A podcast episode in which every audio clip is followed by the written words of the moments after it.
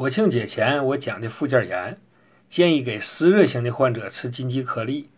那什么是湿热型的临床表现呢？第一是带下，名医朱丹溪和薛己都认为是湿热下注造成的带下。清代女科名医傅青主又补充说，色黄有腥臭味儿是其特点。除此之外，其他表现还有阴痒、月经不调、崩漏、经色紫黑或暗红。熟悉中医的朋友都知道，中医治病至少有两手准备。那湿热型的对立面是什么呢？是气虚血瘀寒凝。首选什么药呢？妇科回生丸。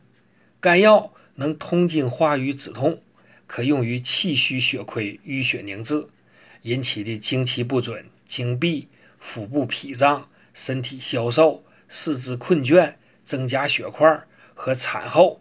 恶露不尽。